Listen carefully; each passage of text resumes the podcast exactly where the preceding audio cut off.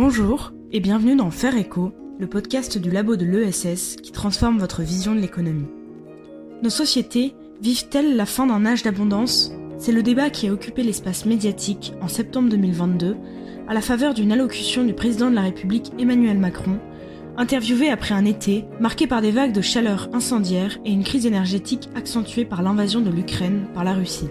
Cette promesse d'une prolifération sans cesse renouvelée, si elle est devenue synonyme de liberté, repose en fait sur une double illusion. Cette économie de la profusion nous confronte, nous, les êtres humains, au risque de pénurie et aux incertitudes matérielles dont elle semblait annoncer la délivrance. Par ailleurs, en même temps qu'elle normalise l'accès à la consommation de biens et services toujours plus nombreux, l'économie d'abondance génère inégalité et exclusion.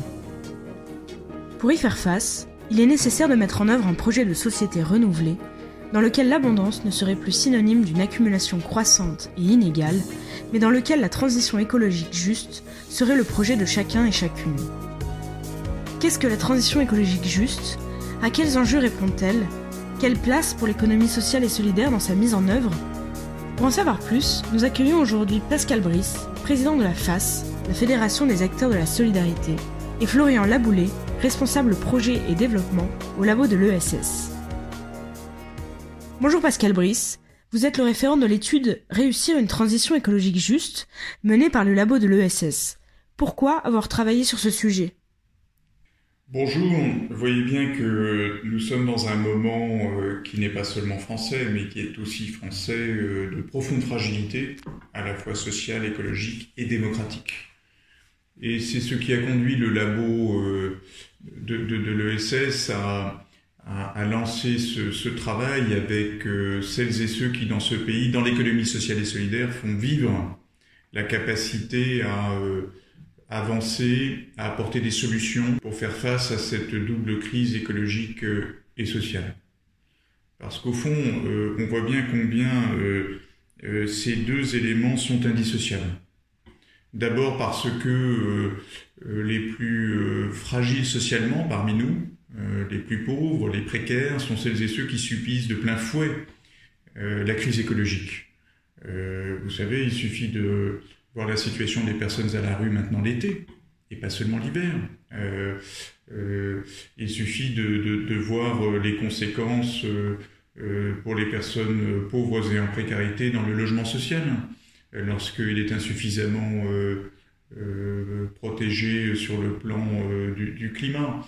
Euh, et vous avez donc ces situations-là, mais au-delà, je dirais que euh, ce travail ressort d'une volonté de ce que celles et ceux qui parmi nous sont euh, victimes des inégalités sociales, qui sont dans les marges de la société, qui sont précarisés et qui sont de plus en plus nombreux, y compris progressivement vers le cœur des classes moyennes, parce que c'est cela aussi la crise sociale dans ce pays.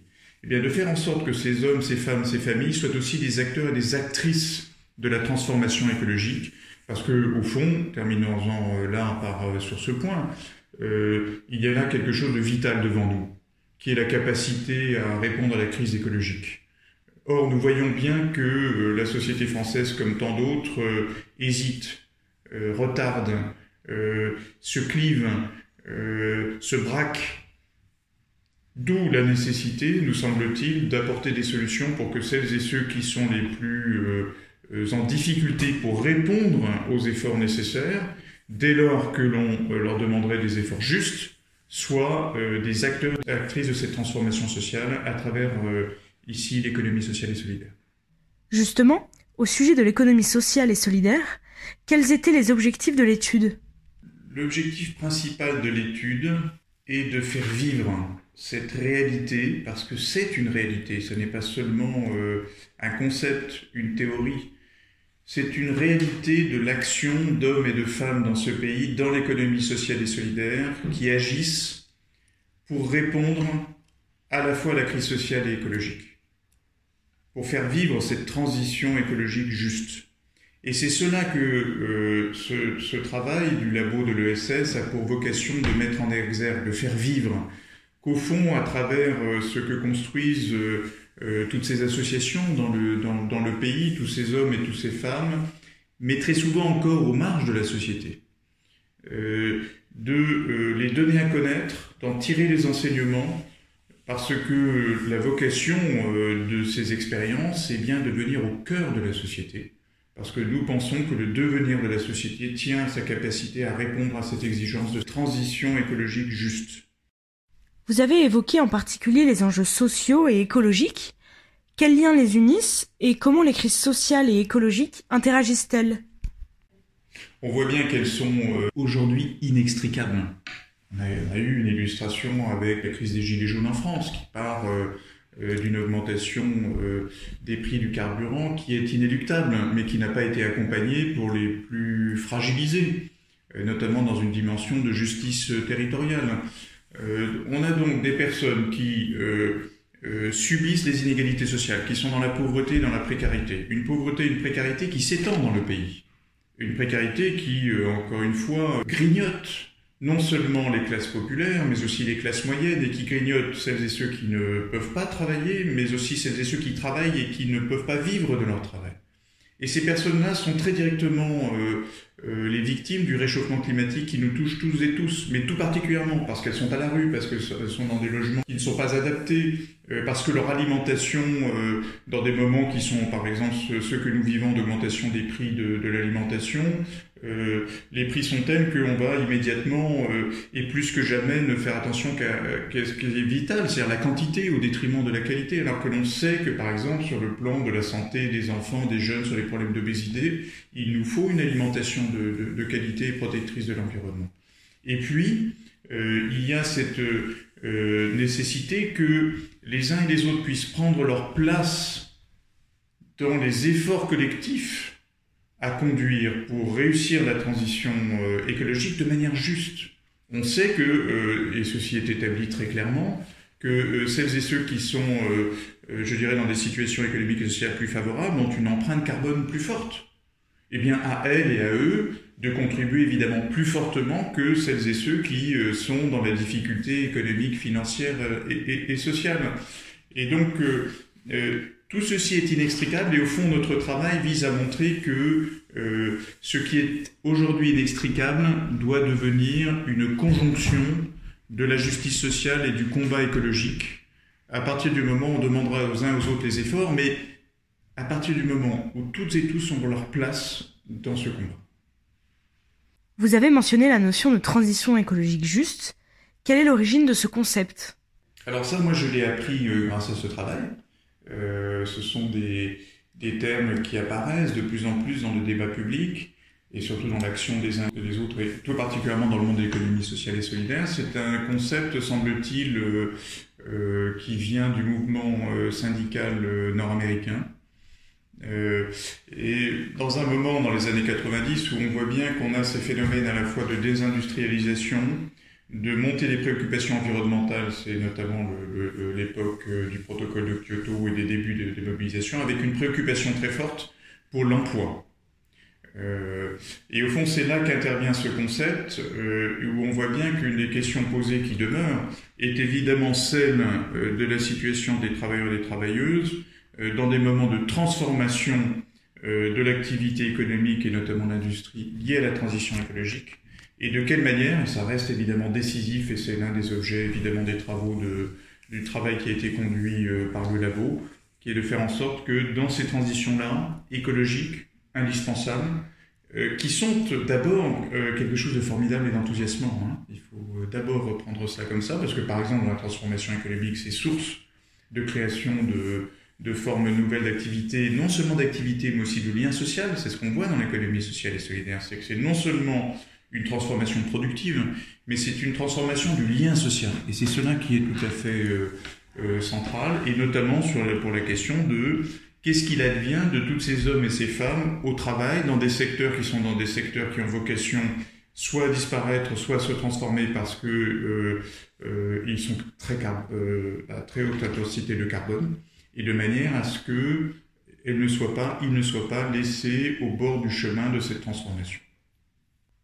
L'étude dessine et propose une vision plus large de ce que serait la transition écologique juste. Je me tourne donc vers vous, Florian. Quels en sont les contours et comment la définiriez-vous? Pascal Brice l'a dit, euh, la notion de transition juste, on rajoute transition écologique pour bien clarifier de ce dont on parle, elle est, elle est née dans le mouvement syndicaliste et donc elle est très empreinte de la question de l'emploi, de l'activité économique. Et ça, c'est une question qui nous paraît bien sûr fondamentale, il ne faut pas l'oublier, parce que la transition écologique va changer drastiquement euh, l'orientation de nos forces productives, l'orientation de nos activités, mais ça, on ne peut pas se limiter à ce problème-là. C'est un problème qui est beaucoup plus global, beaucoup plus systémique, euh, et donc il faut agir sur l'ensemble des composantes du, de, la, de, la, problématique. Euh, et puis, euh, on a voulu, avant de se focaliser sur la transition ou la transformation, en tant que processus, on a voulu d'abord se reposer la question des objectifs vers lesquels on, on, on souhaite tendre. On a une tendance aujourd'hui dans notre société à se focaliser sur le mot transition, sur le processus, et pas forcément à toujours se poser la question de l'orientation euh, qu'on qu veut prendre. Donc d'abord, on a fait l'effort de définir ce que serait une société juste, et on l'a fait avec notre groupe de travail, euh, qui était dirigé par Pascal Brice, et euh, avec aussi euh, des initiatives qu'on a rencontrées sur les territoires et qu'on a réunies et qui ont défini avec nous cette société juste et on en, juste et, et durable. Donc une société juste pour nous, c'est une société qui est égalitaire et solidaire, c'est-à-dire où chacun voit une réponse à ses besoins, où on a réduit les inégalités, on a favorisé l'entraide et le partage, c'est une société qui est accueillante et conviviale, c'est-à-dire où chacun et chacune a sa place, non seulement de sentiment, mais a réellement sa place.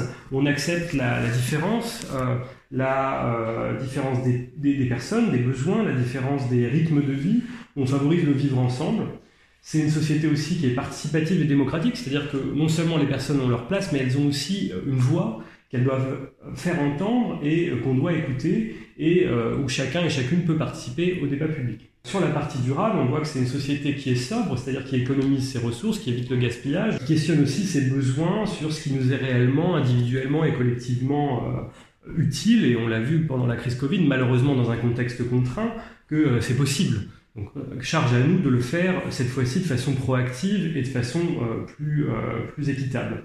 Puis c'est une société qui est reconnectée à son environnement, à son territoire, qui se pose la question des autres, les autres humains, mais aussi ce qui nous environne, ce qui nous entoure, ce à quoi on est de fait dépendant, les autres écosystèmes et les territoires sur lesquels on agit. Et donc, sur la base de cette définition de société juste et durable, on, a défini la transition euh, écologique juste comme une transformation radicale et démocratique de notre société qui vise à assurer la soutenabilité écologique de cette société, mais aussi une réponse digne et suffisante aux besoins de toutes, ainsi que leur émancipation.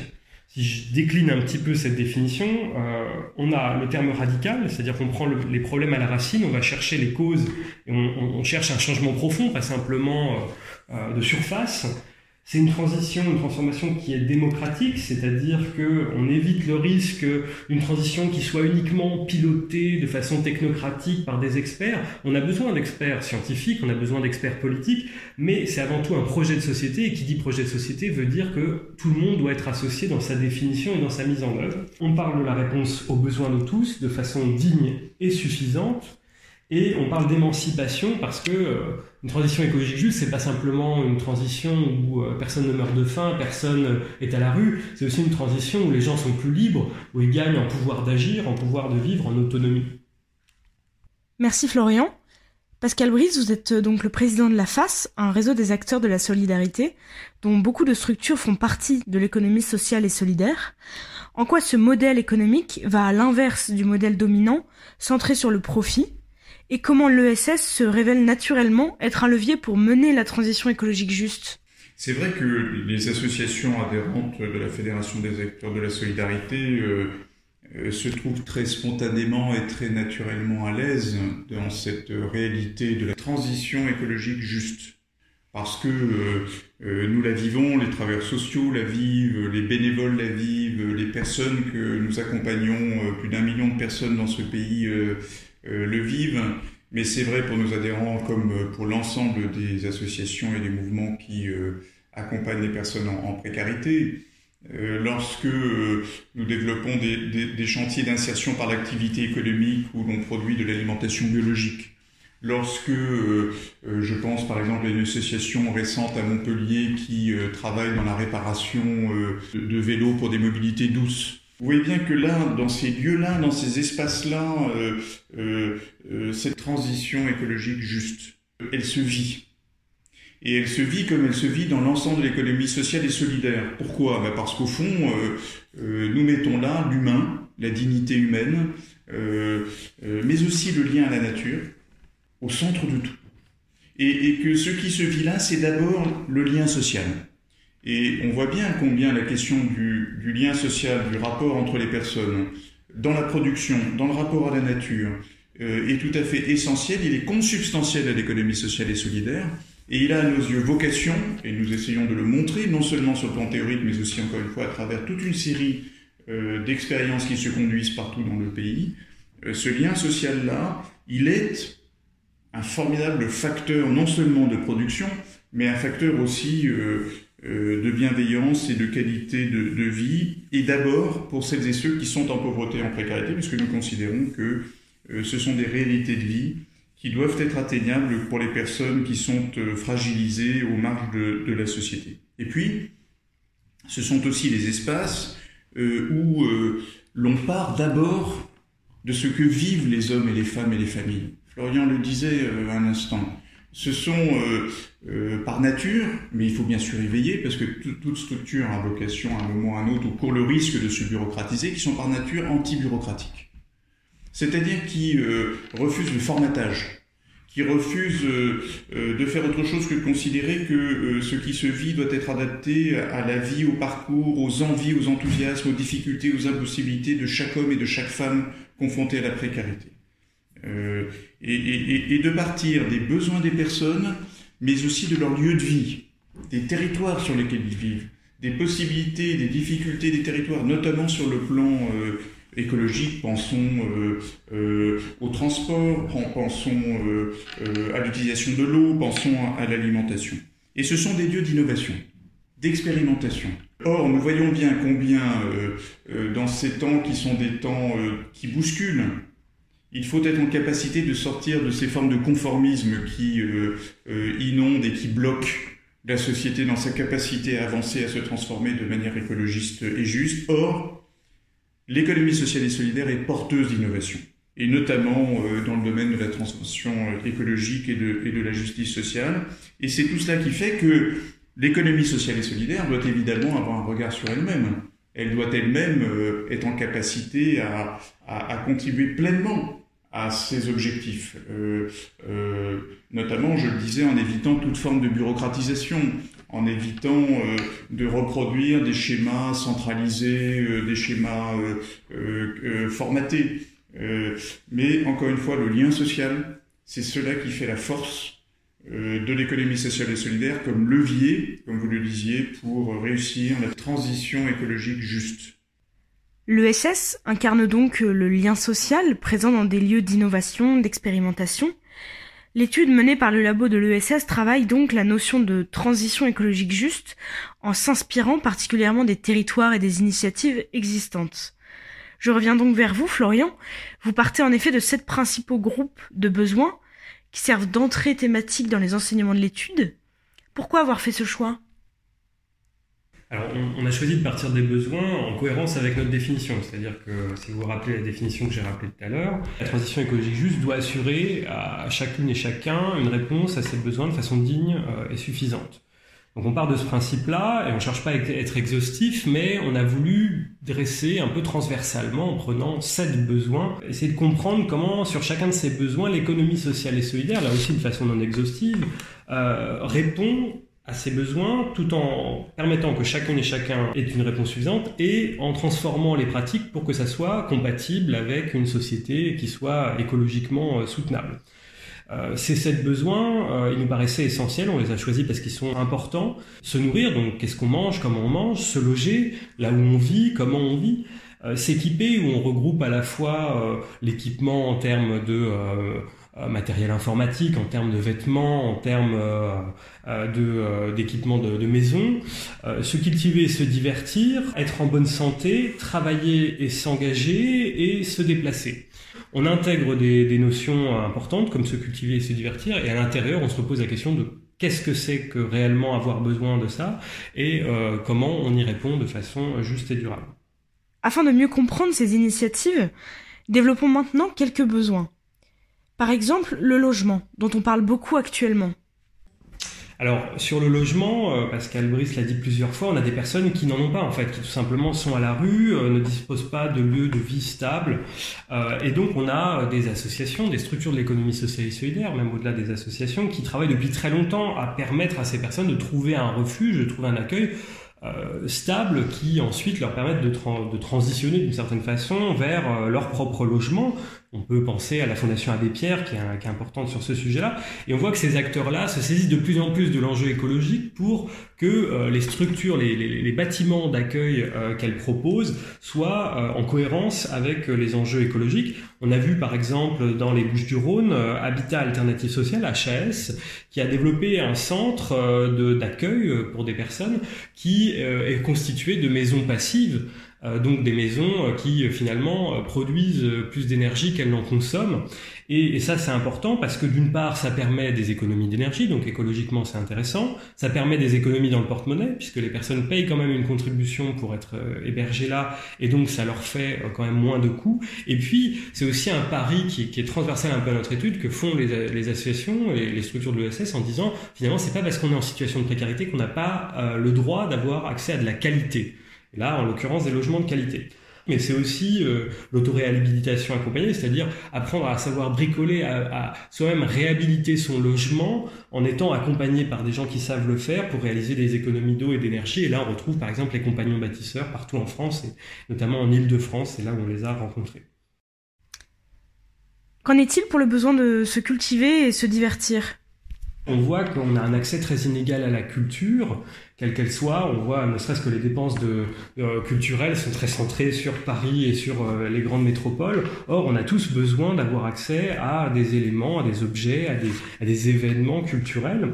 Et donc, les structures de l'économie sociale et solidaire, elles partent de ce constat.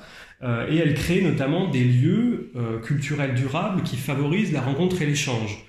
Euh, je pense à un café culturel et citoyen euh, et solidaire, le Raperché à Arras, ou les Amars à Paris, qui favorisent la rencontre entre des personnes d'horizons différents, d'horizons économiques, d'horizons culturels, géographiques différents, euh, et qui prennent en compte les enjeux écologiques, en plus de créer cette, cette relation, à travers leur fonctionnement, par exemple en favorisant le réemploi, en favorisant pour le cas des amarres l'occupation temporaire, donc plutôt que d'aller construire un bâtiment, on va plutôt euh, faire un contrat avec euh, le port de Paris pour occuper un lieu qui ne l'était pas euh, actuellement, donc on intensifie l'usage du lieu, ça c'est bien écologiquement, en encourageant les mobilités douces, etc. Donc à travers leur fonctionnement, mais aussi à travers leur programmation, en créant des événements autour de la transition écologique, autour de ces enjeux en, dans une logique d'éducation populaire et de débat citoyen. Et puis euh, on a aussi donc c'est se cultiver, se divertir. Donc de la culture, c'est aussi s'élargir l'esprit, respirer. Et on a euh, des acteurs comme le réseau Civam ou Accueil Paysan qui proposent des accueils sociaux à la ferme. Donc on va quand on est une personne qui a besoin, qui ressent le besoin de sortir de son milieu de vie parfois oppressant ou face à des, situations compliquées, on va se ressourcer dans un lieu où on, est en connexion avec des personnes qui sont des paysans et des paysannes, on est en connexion avec la terre et on se sent tout de suite mieux euh, pour créer euh, du lien social et reprendre confiance en soi. Créer du lien social, reprendre confiance en soi, cela contribue à la notion d'émancipation de chacun et chacune. Celle-ci est centrale dans un projet de société s'inscrivant dans une transition écologique juste. Comment l'ESS favorise-t-elle l'autonomie des personnes qui prennent part à ces initiatives ou en bénéficient? Et en quoi le collectif et la coopération sont importants? Toutes ces réalités-là, l'autonomie, la coopération, sont au cœur de, l'ESS et des exigences de la transition écologique euh, juste. Et cela renvoie à, cette réalité fondamentale, très abîmée, euh, qui est celle du lien social et au fond de la capacité euh, de l'économie sociale et solidaire à euh, sortir de ce que sont des échecs patents, qui sont le fait euh, de ce, ces tentations permanentes du formatage, du conformisme, d'approches très technocratiques, et dont on voit bien l'échec à la fois sur le plan des inégalités et sur le plan de la capacité à répondre aux défis qui est désormais un défi vital en matière écologique. À l'inverse, on trouve euh, dans l'économie sociale et solidaire, et c'est ce que nous avons voulu montrer dans cette étude, encore une fois, pas seulement euh, sur le plan théorique, mais d'abord par ce que fabriquent euh, tant d'hommes et de femmes dans ce pays, c'est combien l'autonomie des personnes mais aussi l'autonomie des structures, et je pense évidemment en tant que président de la Fédération des acteurs de la solidarité, l'autonomie des associations. Elle est au cœur de ce qui se construit dans l'économie sociale et solidaire, et elle est un enjeu central euh, de la lutte contre les inégalités et euh, contre la crise écologique, et y compris d'ailleurs dans le rapport à l'État. Ce que porte l'économie sociale et solidaire, c'est aussi un autre rapport à l'État. C'est une capacité à comprendre la société, euh, à travers ses propres forces, sa capacité à avancer, à innover, à construire, à, à, faire le constat des difficultés, des divergences, des clivages et à apporter des solutions. Et où l'État est là, au-delà de son rôle protecteur, de son rôle régalien, pour accompagner ces dynamiques de la société. Et sortir encore une fois de logiques qui sont trop souvent des logiques formatées, centralisées, verticales, euh, et qui porte atteinte à l'autonomie. Donc il y a dans l'économie sociale et solidaire, à travers l'autonomie, mais aussi à travers la coopération, la capacité à faire en sorte que chacune et chacun soit prise dans euh, la conviction qu'il y a un sens commun à la vie dans la société, qui est notamment euh, et qui passe par une plus grande égalité sociale et une capacité à répondre aux défis écologiques et à ce que chacune et chacun, dans cette coopération, soit à sa place sur le plan des efforts à fournir. Il y a là une capacité à renouer ce qui relève de l'individuel et du collectif, l'autonomie, la coopération. Parce qu'au fond, on est quand même frappé dans la période de voir combien nous sommes toutes et tous tétanisés. Tétanisés à titre individuel par l'ampleur de la tâche. Comment ne pas être inquiet, angoissé, surtout lorsque l'on est déjà dans la pauvreté et la précarité, au vu de l'ampleur de ces phénomènes euh, notamment des phénomènes de transformation écologique, leur violence, qui euh, induisent euh, un sentiment d'impuissance. Eh bien, la coopération, l'économie sociale et solidaire, l'ensemble de ces initiatives qui se construisent, c'est une capacité à refaire le lien entre ce que nous sommes chacune et chacun d'entre nous capables de faire en fonction de nos envies et de nos possibilités, et ce que nous devons faire collectivement à se redonner les moyens de peser sur euh, le devenir du climat comme sur le lien social et la lutte contre les inégalités. Ces valeurs, incarnées par euh, l'ESS, seront portées, appuyées par les enseignements de l'étude. Pour terminer et ainsi conclure, je me tourne donc vers vous, Florian. Quelles sont les perspectives suite aux résultats de cette étude sur la transition écologique juste? L'étude là est terminée, mais euh, une fois que l'étude est finie, finalement tout commence, puisque euh, une étude n'a d'intérêt, même si le processus en soi est intéressant, que euh, lorsqu'elle est lue, connue, débattue, appropriée aussi par les acteurs. Et donc là, on va rentrer dans une phase de, de valorisation de ce travail avec Pascal Brice, avec l'ensemble du groupe de travail, avec nos partenaires aussi, euh, la Fondation de France aussi financeur, euh, pour euh, aller porter euh, les enseignements de cette étude, d'abord à travers une restitution qui aura lieu le 14 mars au musée social CEDIAS où nous sommes hébergés, et puis à travers différents contenus, différents formats, différents événements que nous déclinerons tout au long de ce semestre et même peut-être plus loin. Merci Florian pour ces précisions. Pascal Brice, un mot de conclusion? Au fond, si nous euh, avons donné envie euh, à des hommes et des femmes de, ce pays de piocher dans ce rapport, dans ce qui se fabrique un peu partout dans le pays, de manière à euh, construire leurs propres réponses pour la lutte contre les inégalités sociales et contre la crise écologique, alors nous aurons réussi ce que nous souhaitions faire. Merci beaucoup à mes deux invités, Pascal Brice et Florian Laboulet. Pour en savoir plus sur la transition écologique juste et accéder aux différentes publications sur le sujet, je vous invite à consulter les travaux du labo de l'ESS au www.lelabo-ess.org. Quant à moi, je vous dis à la semaine prochaine sur la chaîne Faire Echo pour le deuxième épisode de cette série. Nous partirons à la rencontre du Centre social de Bagatelle, une initiative qui incarne la transition écologique juste sur nos territoires. À bientôt!